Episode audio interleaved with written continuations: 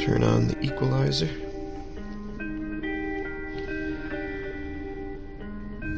Boom, boom. We're rolling. Okay, we're rolling. And rolling here. Here we go.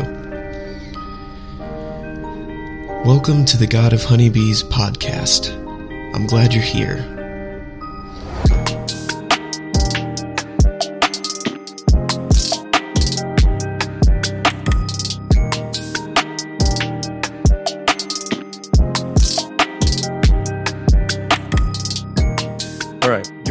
Show today is Jayadev, founder of the Ananda Yoga Academy of Europe. He teaches Kriya Yoga and is the author of books on Hatha Yoga, Kriya Yoga, and the chakras. Jayadev has trained hundreds of yoga teachers and gives seminars throughout Italy and leads pilgrimages to the Himalayas.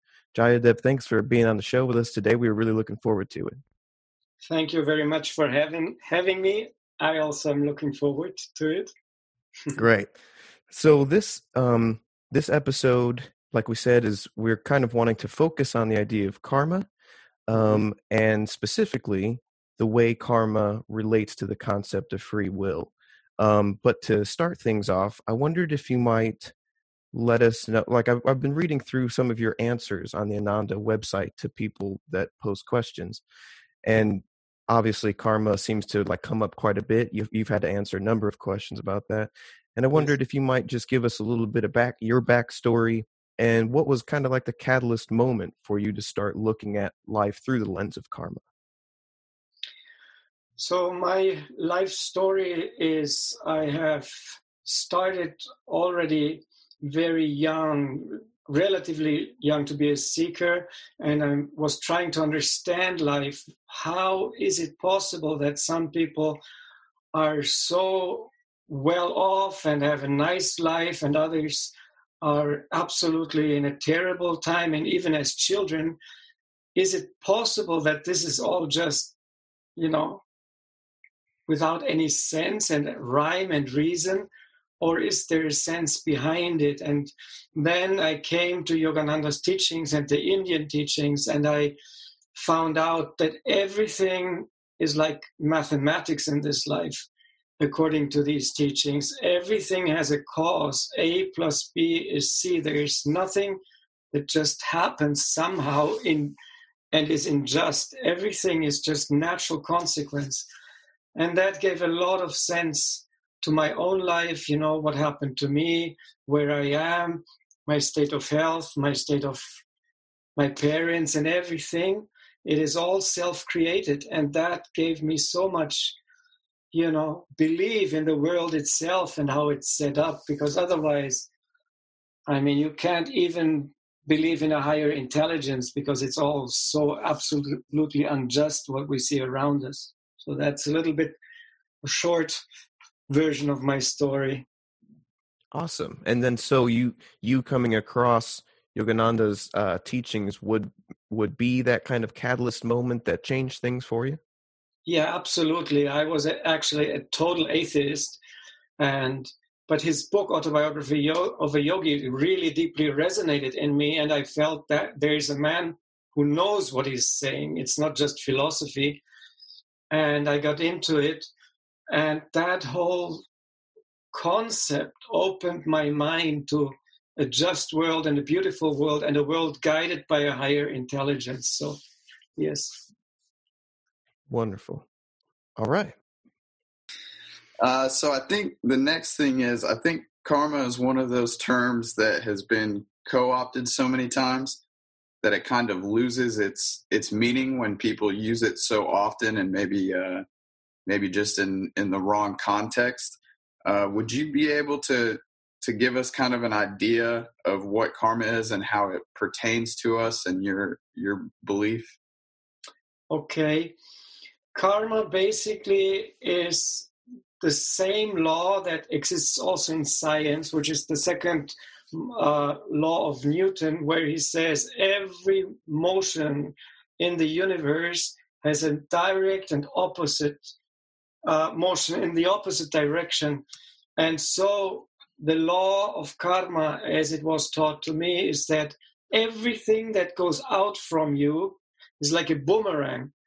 It is not something separate or something that loses itself, but it just comes back to you. And that means everything you think will have, even because thought is also a force, they say it's a thing, an energy goes out, and that kind of thought will come back to you as a mathematical necess- necessity. And words and actions, whatever you think and do, comes back to you basically. And so, whatever you find yourself in in this life is all completely self created. We are the creators of the destiny of our life. We have created our life as it is now. Everything from health to abilities to, to what happens to us, which seems so fortunate or unfortunate. Nothing is fortunate, unfortunate. It's just a mathematical reaction of what we ourselves have done. So that places responsibility of life totally in your hands. Most people, you know, go to psychologists and says, "Oh, my mother treated me like this, or this happened to me. I was mis, you know, uh, I was uh, dealt with so badly, and so on." But why? The yogis ask. This happened to you, this parent, and whatever, because you earlier on did that same thing. And so when something really bad happens to you, it is a moment of learning okay i never ever want to behave myself like that because what happens to me now is a consequence of what i myself did in the past and now i have to learn that is not the way to do ever something to someone else our own tendency is if somebody hits us in the face to say okay now i'll i'm full of aggression now i hit the next person into the face that just means that the circle goes on and on and on, except we have to learn okay, I should not hit somebody in the face. That happened to me because of a reason, and I want to learn from it. That's, let's say, one basic aspect of karma. I hope that was satisfying. Absolutely, mm-hmm. Absolutely. thank you. Um, in your personal experience, looking at karma and life in this way, um, when something that we would often perceive as negative um, mm-hmm. happens to you do you look at it as as like this is just showing me how i should not move through the world or does karma bring about like are you looking at it like i must have done something in the past to have made this happen okay this is a very good question because karma the thought of karma can very easily appear like punishment. Oh, I did it happen and I was a bad person and, and so it's a punishment that I receive.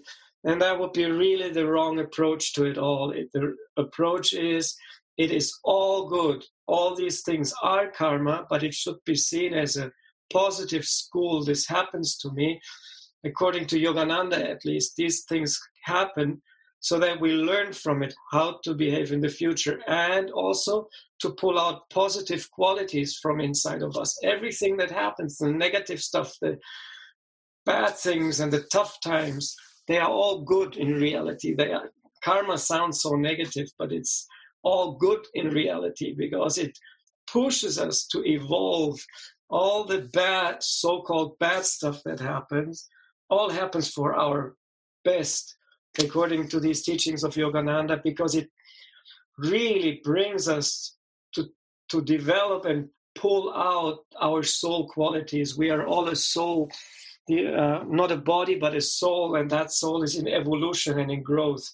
And so everything happens to sort of teach us again and find back the qualities of our soul.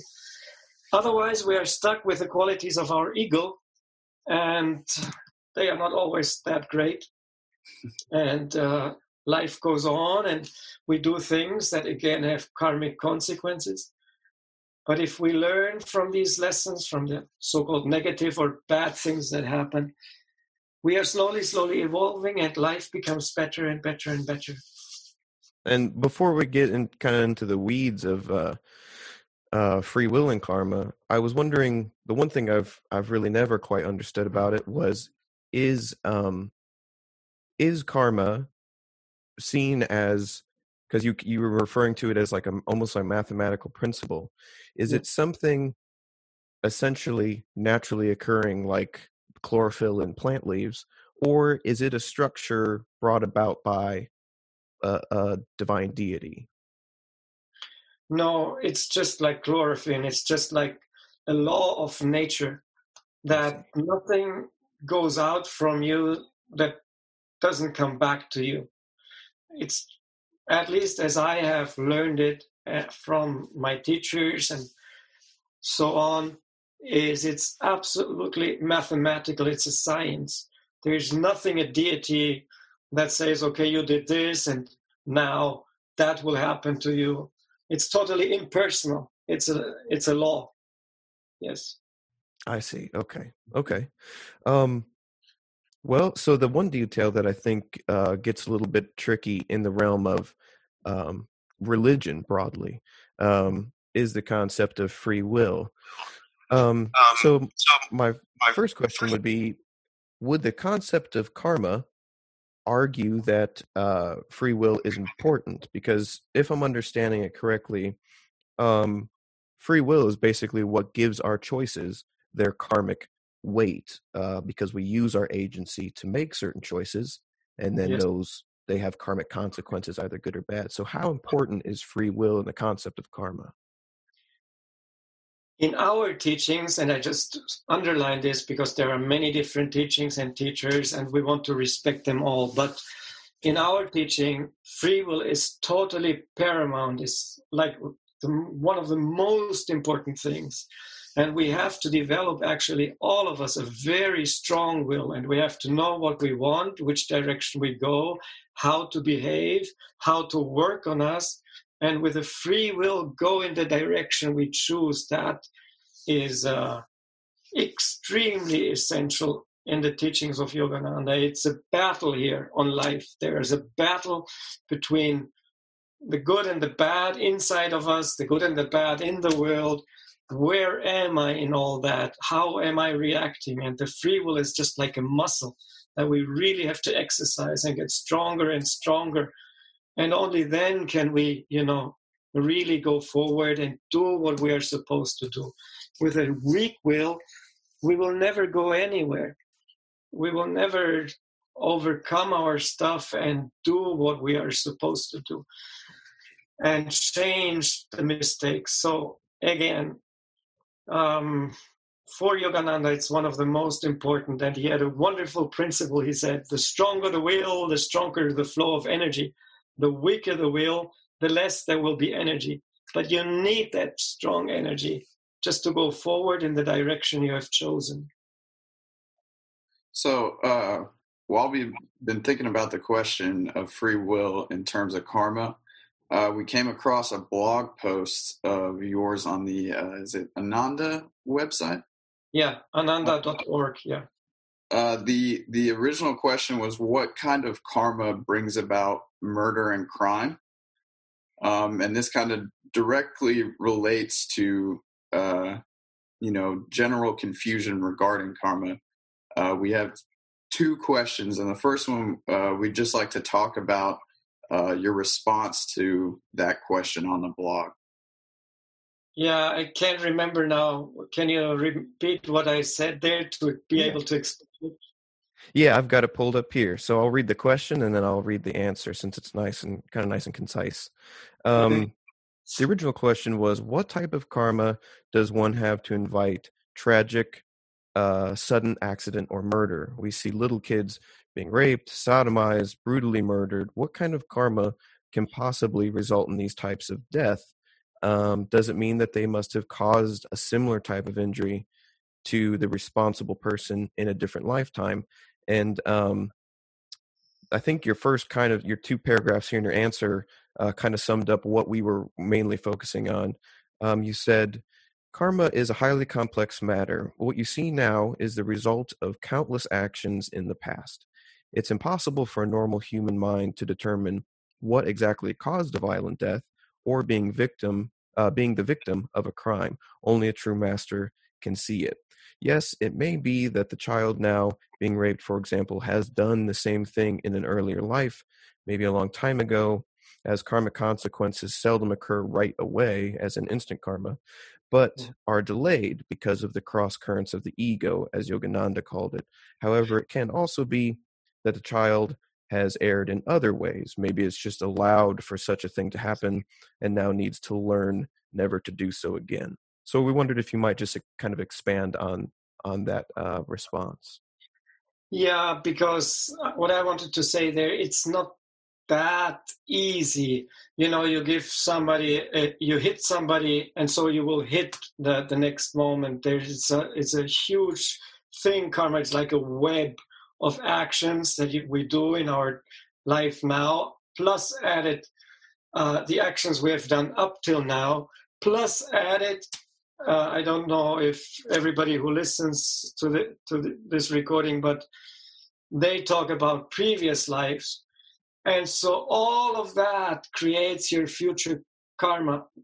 And what I wanted to say is what exactly that person has done or not done is very difficult to understand if you don't have a vision that sees into into the other lives. And that are the masters. Masters really can can look in past lives and can see it. And so who knows? Something that person must have done whatever it is because nothing happens just because it happens. Everything is mathematics. It happens because he did something before. What that was exactly if he did he or she did exactly the same thing or as i said he allowed it to happen and that also can be a great violence to allow violence to happen. And one should never do that. I cannot tell. I'm not a master. Um, but if a master were there people came to yogananda for example and, and said i have that really mangled foot. What happened? And he looked back into the past lives and says, This is because you kicked your mother. And this, you know, who could have ever guessed that that karmic consequence? And Yogananda said, That happens to you now as a consequence so that you understand something inside, never to do something again, like that again, because kicking the mother was like kicking life itself. The mother psychologically meant life that one that gives me life kicking the mother was like hitting the life-giving principle and so having that mangled foot now you will much more appreciate life life itself and that will never in the future allow you again to kick your mother that was now a little bit difficult that karmic circle but just to make you understand it's not that easy mm-hmm. okay mm-hmm. uh, i mangled the foot of somebody else or the leg of somebody else. Now I have a mangled yeah. leg. It's all very complex, but the basic principle is simply that you do something and it has a boomerang effect. And that boomerang effect tries to teach you something. Yes.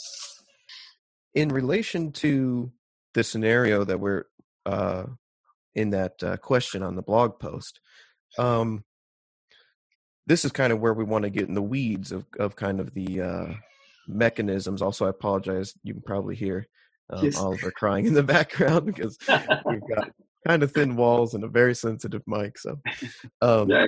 anyway, it's nice. um, in relation to that blog post, would the rapist in that scenario be yes. acting on their own free will?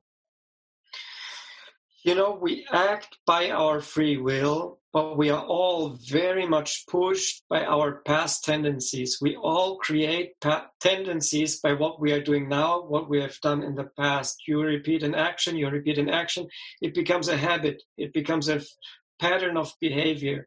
So we do have free will, but we are heavily pushed by our past past habits that we have created. So maybe that rapist has done it before. He has that pattern that pushes him, but he still has free will and he still has a mind and he still knows. Inwardly, we know what is right and what is wrong. He knows deep inside that is not correct. Everybody knows that, really. And so he has the choice, still, everybody has the choice to say, I won't get into it and I, dis- I resist it. We all have it, and I don't exclude myself. We have impulses, maybe of violence or negativity, of this and that, but we have the ability to say, stop it. We have the ability to be unloyal or unfaithful and this and that. We all have it. But we have our mind and our clarity and our free will to say, stop, I have to stop it. I want to give my life a certain direction. And I want to do what I think is correct and good. And that is not easy always to follow that inner voice of conscience, you might say, or the inner voice, they would say, of the soul, what is correct. Much easier to follow the habits. It's a battle, Yogananda says. But if you win the battle, your life will become much, much better. If you lose the battle, again, a karmic consequence will come back, set up sort of a chain reaction that will bring you again into real bad trouble. And I hope we hope that sooner or later we learn from that real bad trouble. But yes, we have to direct our life with our clarity and free will as much as we can. So, in light of that, um, again, we're just gonna we're just gonna keep this scenario as a framework to discuss the rest of the questions. Um, yes. Would the act of uh, you know the individual raping the child does that make negative karmic debt for the rapist? Absolutely. It, whatever you do, he creates a major debt. I mean, raping a child, there are many different layers of karma, but raping a child is really extremely violent and, and destructive. And so that builds up a real heavy karmic debt that is out there and it will hit that person in one way or another. He can't escape it. We can, nobody can escape it. We maybe can escape the police, but we can't escape the universal law. It will hit us very strongly in one way or another. Uh, that's what they say. Yeah. Yeah.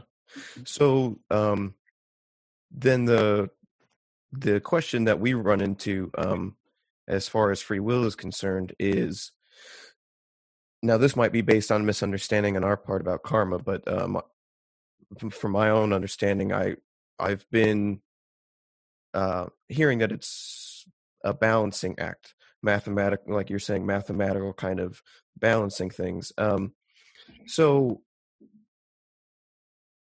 I may I believe I read further down in your uh, response to that question that you know the this scenario um, that the child is dealing with could be a result of who knows what maybe in past lives stuff like that and so this this negative incident um, is maybe a repaying of the negative karmic debt from whatever they've done in the past yes. um, so the idea that things might be the debt might be repaid in certain ways indicates that balancing effect. And so what I'm curious about is if this child in the scenario has negative karmic debt, and this is why this incident is happening um, yes. to repay the karmic debt, balance it. And then we have the rapist that is basically forcing the scenario and thereby repaying the child's karmic debt yet he's doing it of his own free will. Yes. Are we are we repaying karmic debt with karmic debt? Yes uh, but the rapist the rapist builds up a new major karmic debt. He repays a karmic debt but that doesn't justify him he just makes his own life worse and his own karmic consequences worse. It's true that for the child it is a karmic debt, and he he created that for himself. But I want to underline another, the same thing that I said in the beginning. For the child, it seems so horrible, but many times, if you look at look at the longer rhythms of life, the most horrible parts of our life push us into an evolution that was necessary. After some years, we can see, oh God, that was really horrible, but it helped me to do this or helped me to go do that or helped me to strengthen myself or helped me to grow.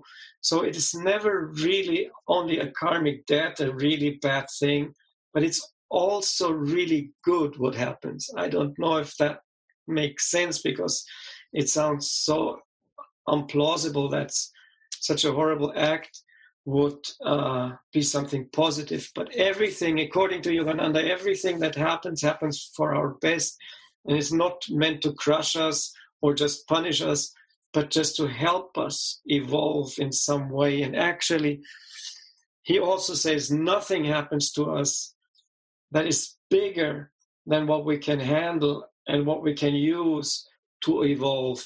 So, yes, the rapist pays a karmic debt of that child. And yes, he creates his own karmic debt even, even more, and will unfortunately have to suffer really badly for it. But behind it, there is an intelligence, and they say a positive intelligence. Nothing is just bad, it's all like a school.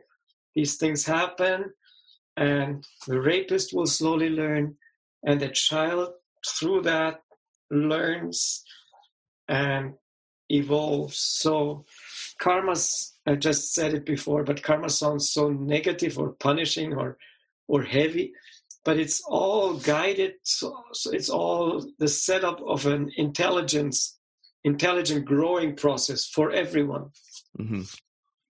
which i think is very important to point out and uh, though the fact that um, that's one thing i've wondered is i noticed like in some of your blog posts, posts you reference god and in other uh, sources i've looked at regarding karma they suggest that there's an intelligence that's organizing things, almost orchestrating these mm-hmm. things.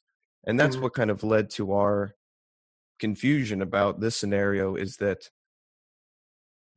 is that um why why the intelligence would allow for something like this to occur and we're wondering well does is the intelligence bringing about the rape of this child in this scenario, or is it simply allowing for the circumstance to occur? And my last part of the question you've already answered is that the the rapist is still incurring negative debt, but what is orchestrating it? Basically, that intelligence, everything is intelligent behind all the atoms all around. It's all a play of intelligence. And in that intelligence, it's not that that intelligence i almost don't like the word god so much because it's so laden with with heavy right, things right. and so it's i prefer intelligence cosmic uh, or universal intelligence that places us in that web of intelligence. And in that web of intelligence in that in this world made by this intelligence there is darkness and light. Yogananda says uh, any film if you look if there were just light you couldn't have a film. It, it's a play of light and darkness and many colors. And that's the same here. And in this film we are placed in in the middle of it. And we have that gift of free will and the divine intelligence allows for everything. If you behave badly you can become worse in time that the than a terrible beast. As a human being we have the possibility to become worse than the worst beast. Absolutely. And we have the possibility to become shining more than a, any other creature so there's a huge spectrum of how we can become. And so here we are in the middle of it. The divine allows for everything because he gives free will. And if we behave in a sort of bad way and tune into the dark stuff and negative stuff, then we will have the karmic consequence. And slowly, slowly, we all learn nobody is damned forever in, in Yogananda's teaching that eternal hellfire is totally absent. But it's just a school. You learn and then slowly, slowly you grow. But it's allowing for it. It's not the divine who does that or or or or anything, but it's just set up like that. Everything is sort of intelligence in manifestation and guided by intelligence. And you can cooperate in this film of creation with the dark energy and the or the light energy. Both are very present. And that's how the thing goes. And if we believe it or not believe it if these teachings are correct we, there is not even important what you believe. It's important what you do because what you do comes back to you. And if you behave in a dark way negative way you will have the consequence and you have slowly slowly to learn.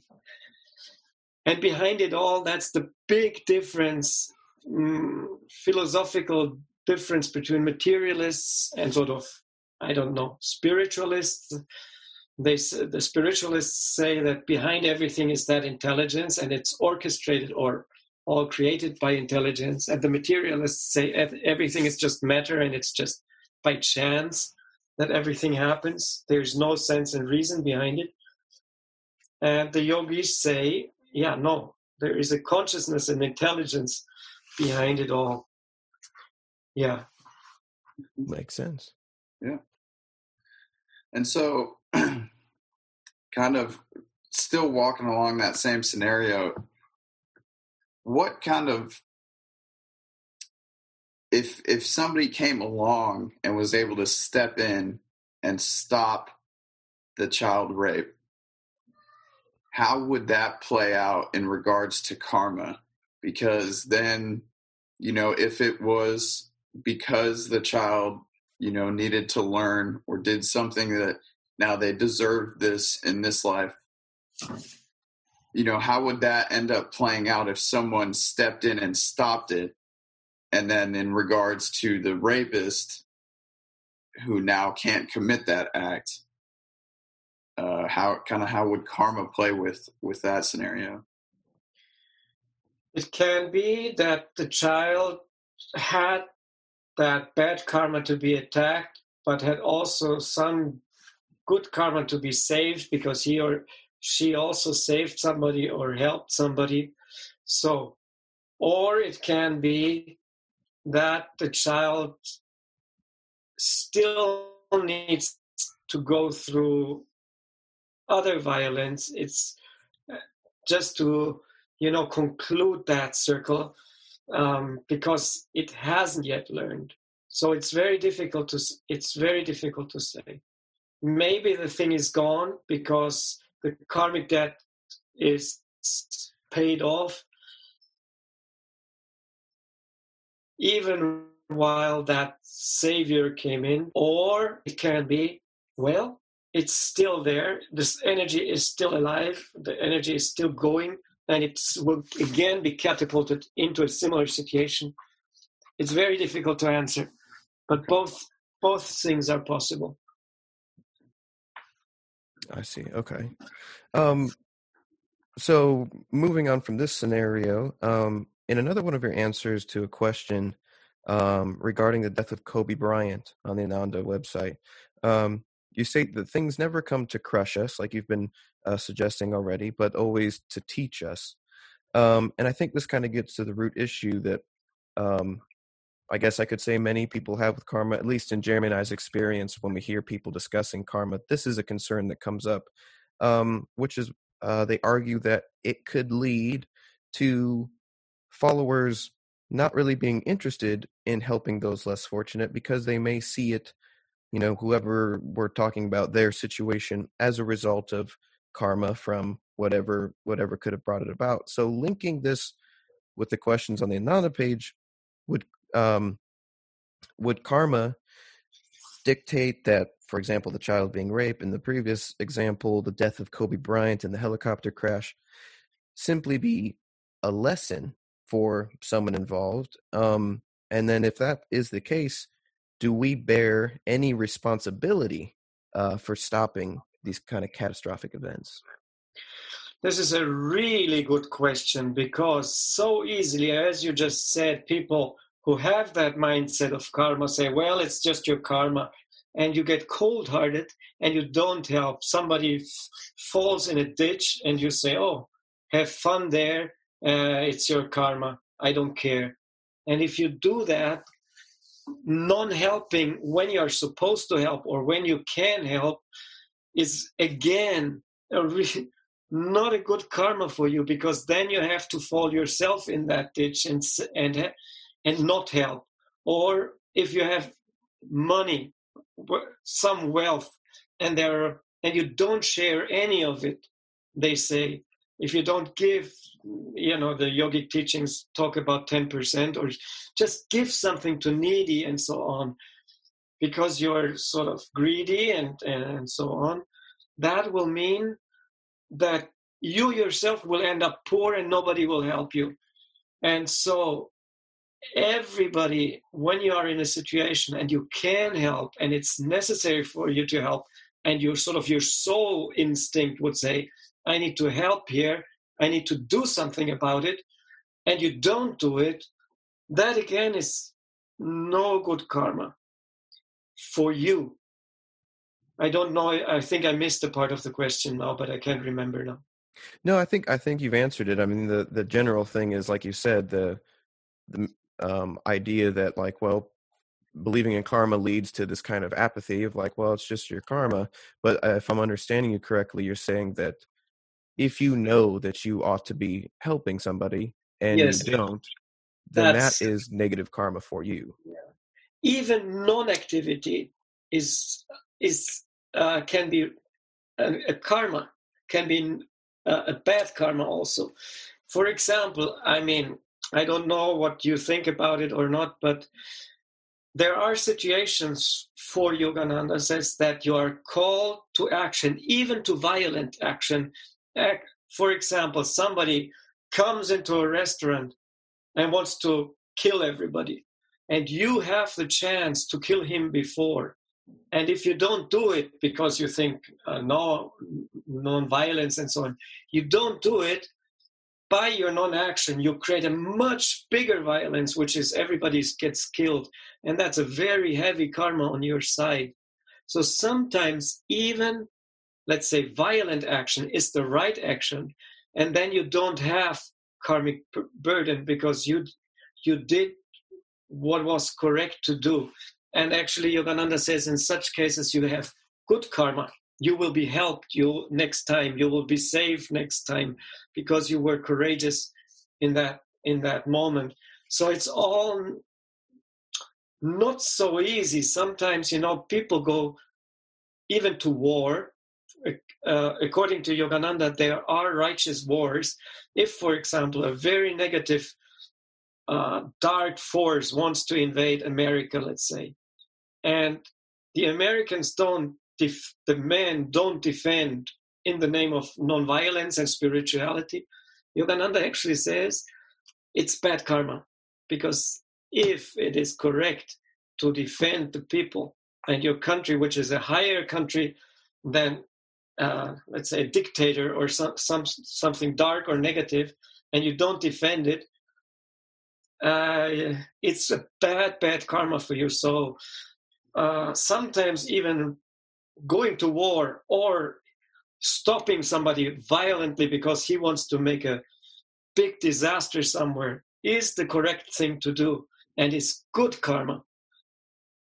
Of course, that kind of argument too can be misused. I'm doing I'm doing something violent and your motives aren't that pure and aren't to defend something noble and good. Sure.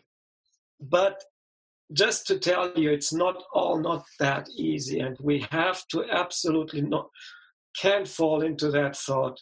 Oh, I uh, I can't help people. I can't help society. I can't help the one that is drowning, even if I could, because then you will be in that same situation, unfortunately. Right. So uh, this kind of makes me think of. Uh, I know Jeremy and I have talked about it before. Um, though we have limited you know cultural understanding but like the caste system in india for example um, that's often a thing that's brought up in i guess a rebuttal to the idea of karma. But uh, if i'm understanding you correctly would you argue that the caste system represents a misunderstanding of the concept of karma? Yeah it's it's uh, horrible. According to yogananda the whole caste system is total misunderstanding of indian and vedic culture. It wasn't like that at all in in uh, ancient India, you could go from one caste to the other. It all had to do with your evolution. It just had to do with where are you right now um, in your evolution. You're sort of a, you know, I can't explain now all the caste, but how do you behave? What is your motivation? If it's really low and egoistic, it's the lowest caste, and so on up till the Brahmin highest caste, where you try to be just the channel for the divine intelligence and so on. And you could move from one to the other. And actually, you were supposed, it was a roadmap, they said, to, to do your next step of evolution. And nowadays, it's just your karma. You're stuck in the Shudra caste or outcast or no caste, you know, out of all castes and all life long.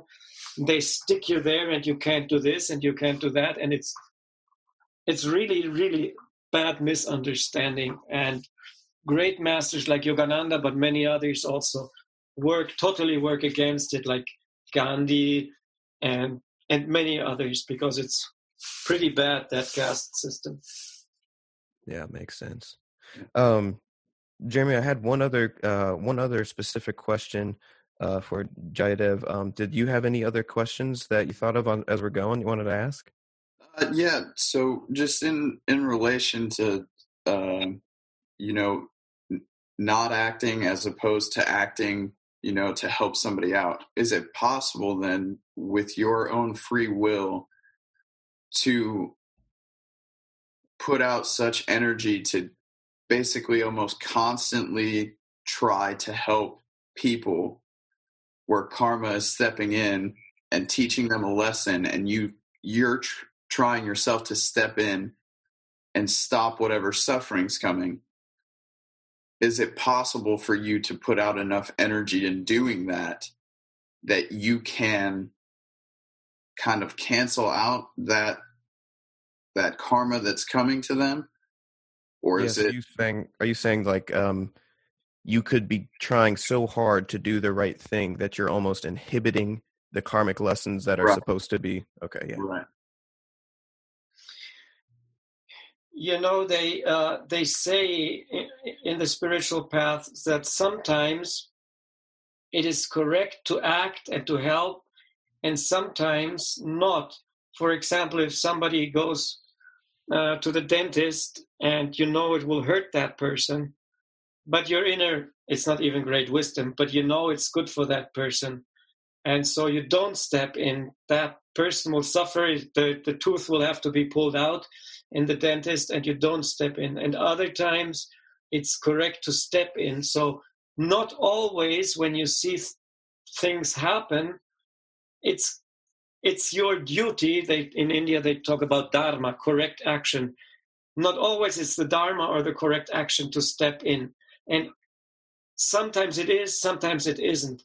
You can't protect also your children. You can't protect them from everything, and you can't save everyone. And so you have to understand, and that comes from insight and that comes from meditation really, what is correct to do? What is the, where should I step in? Or where should I could get politically involved and where not really?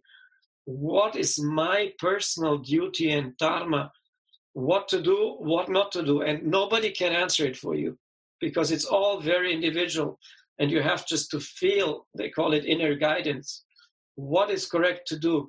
And then, even if you don't do the correct thing, because we will all make mistakes in understanding our inner guidance, they say karma depends very much from our intention. Even if you do a wrong thing, but with good intention, the karma is not incurring is not bad because intention is what really uh, is the motor really of of, uh, of karma so you have to see okay, I can't help everyone. I just don't have the energy to help everyone.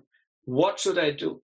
Uh, maybe if my brother is in real bad need, it is very probable that you should help. But even there, maybe that's perfect for, for him. They say, even, you know, the great masters, they don't help all the time. Somebody is in real bad sickness, he could heal him, but he doesn't because that sickness is good for him. And the other one is in real bad sickness, and this great yogi heals him because he can, because he feels the inner guidance to do so. So life is not so easy. There are many things that we could do where we could help and where we could step in. But is it the right thing for me to do? Is it my duty? Is it my my dharma, as they say, to step in and to do yes or no? Nobody can answer it for you. You have to see for yourself what feels right, what feels like I should do, what feels I shouldn't do. And that means also not to judge others. Whatever, maybe what is correct for you to do is not correct for the others. You know, maybe you are called for a good cause. Somebody else has a different dharma, they say, and is not called for that good cause. And we should just respect everybody has his own inner guidance and his own inner duty and dharma, and it can be really different one from the other. And one should maybe step in and help. One should learn to not step in.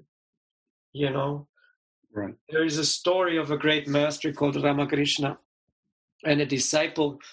To get to his ashram, you had to cross a river, and uh, the boatman really hated that Ramakrishna because he was a little crazy, crazy master.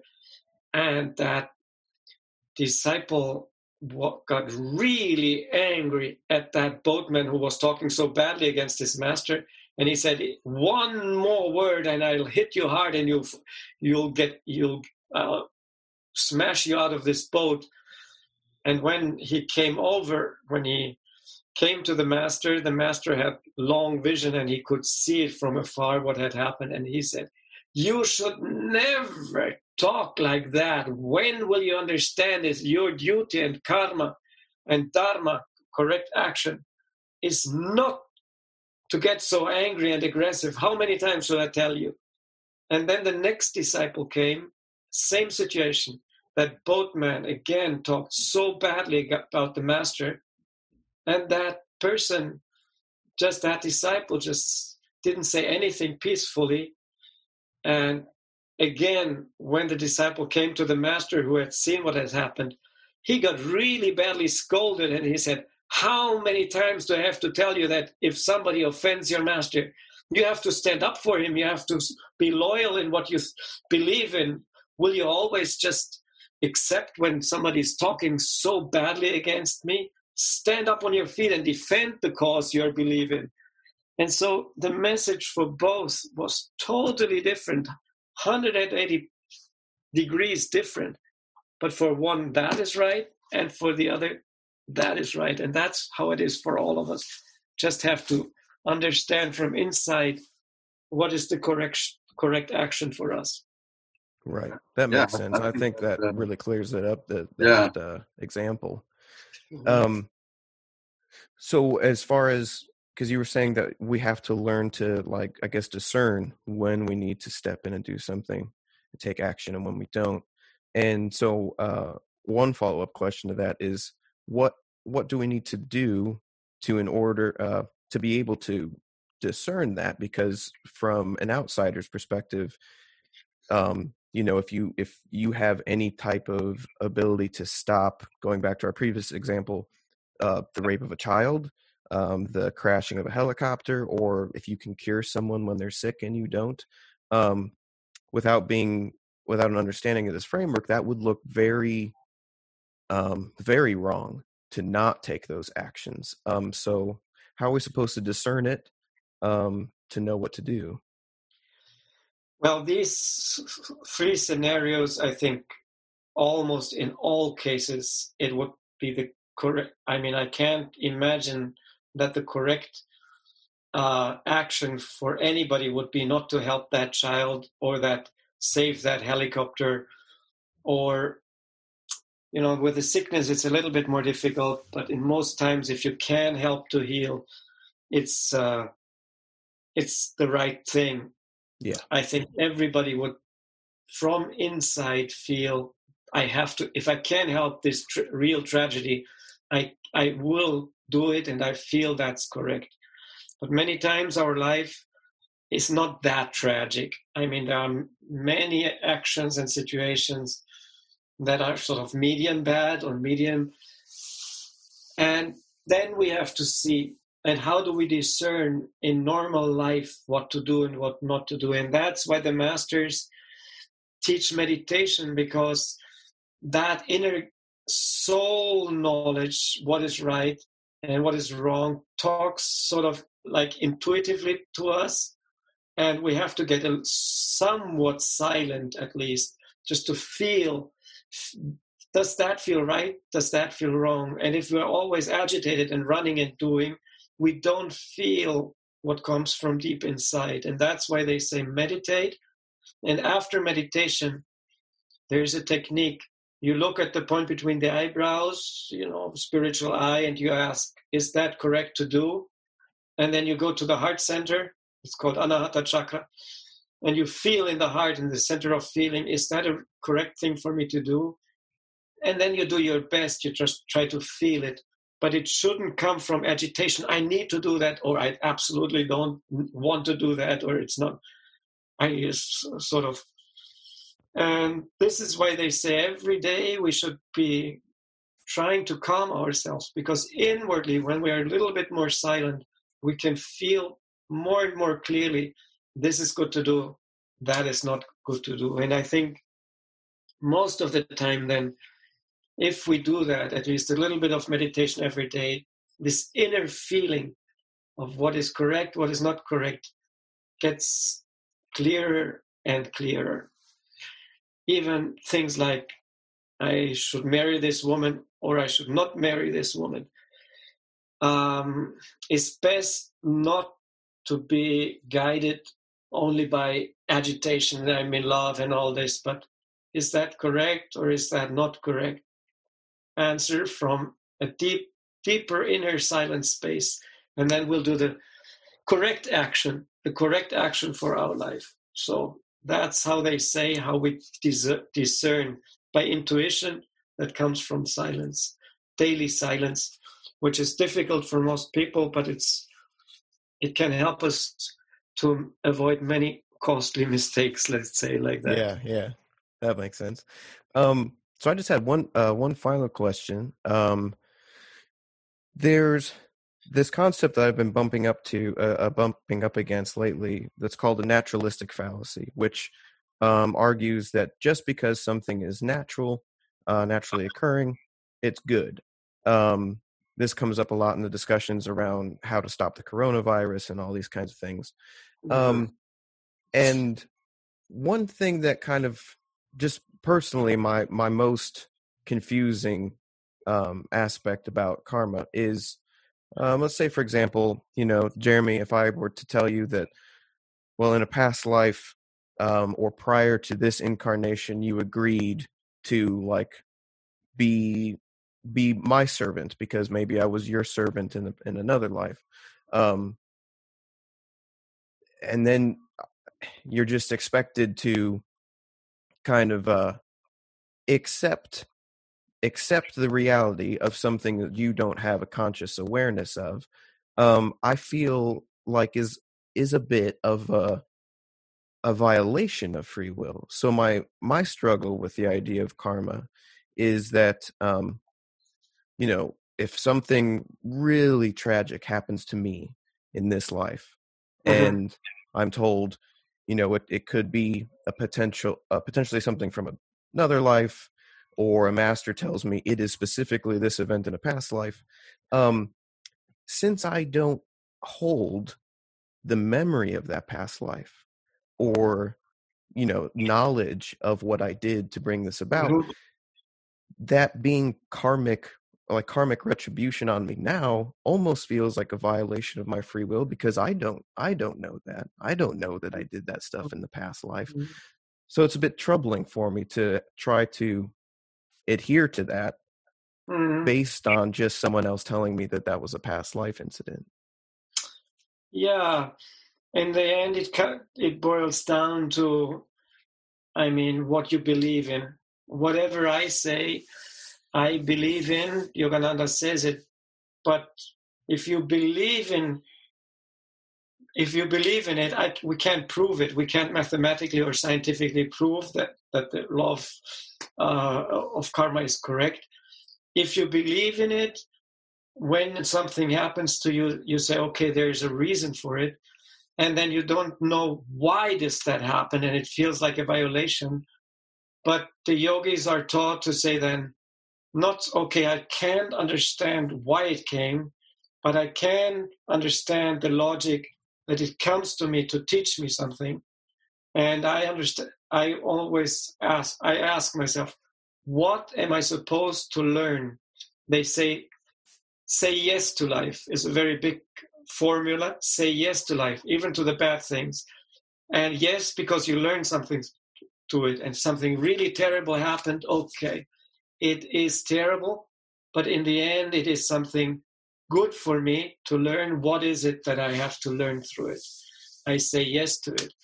And so it's a little bit, in that way, a little bit less of a violation. Of course, it feels like a violation because we don't know that seems so unjust and so bad why does this happen but it boils down to believe and trust trust that there is a higher intelligence and that there is a justice behind all that and there was another question with a you know because it happened it, it is natural so it's it's good that yogis wouldn't totally uh, agree in nature they say there are three qualities, and they are called the three gunas. One is, you can imagine, very light and bright. It's the sattva guna. Then there's, you can imagine like a red light, activating light. It's called rajaguna. And then there's something very black in this world, which is called tamas or tamoguna. And so many things happen, and also influenced under the influence of tamoguna, really all, almost diabolic or negative uh, all around and everywhere. And just because it happens, it might be, and some people say it, that this virus, this coronavirus, is really a force of a negative force, is a really destructive force, and is under under the intelligence of the negative force, under that black force, because these three things eh, are, are sort of in, everything is intelligent in the world. Also, these these three forces. So just because it happens naturally doesn't mean it's good. It can be horrible, and it can actually but be under a real dark intelligence. You know. Yeah. Yeah. Yeah. Yes. That's Okay. I hope it makes sense what I said. Yeah, yeah. I think I was following. Um so that I think Jame, was that there was anything else that you uh had you wanted to bring up? Uh, I don't have anything else. I appreciate uh, you coming on and uh, you know giving answers to all these questions that we have, and you know, kind of going more in depth into helping us to understand uh, karma. I appreciate it. okay, I'm very happy, and I I hope I hope people also I said it clearly enough because the whole thing really really is a is a good concept, a concept that says yes to life, and a concept that totally places your life in your own hands. What you do to, today will create your tomorrow. And the more you go with your free will in the direction of your soul, which is a beautiful thing, our soul, and guided by the correct action, action, the better our future will be. We are the creators of our own lives, and we've always been. Right now, we are eating the soup that we have cooked earlier on, and tomorrow we'll eat the soup that we are cooking today. and that gives so much freedom to yourself to say okay i do will do my best to create a beautiful tomorrow and if we understand it in that way karma is a beautiful concept and a li- yes to life concept and a yes to my own future concept and it's not my mother and it's not my parents and it's not the government that gives me that hard time or, or that bad situation, but everything is self created. And if we understand it, it's tough because the ego d- doesn't like it very much to say, I'm responsible for everything. Much easier to say everybody else's fault. Mm-hmm. But I create my own future from today on, and I've created my today in the past. It's just so beautiful and freeing and asks us to correct action. And if everybody would follow that correct action, guided from inside, from the inner voice, life would become much, much, much better everywhere.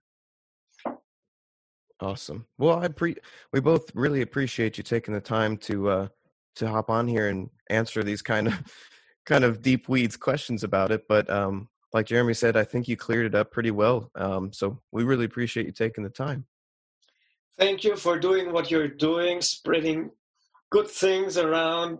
You know, every every effort like that is really good.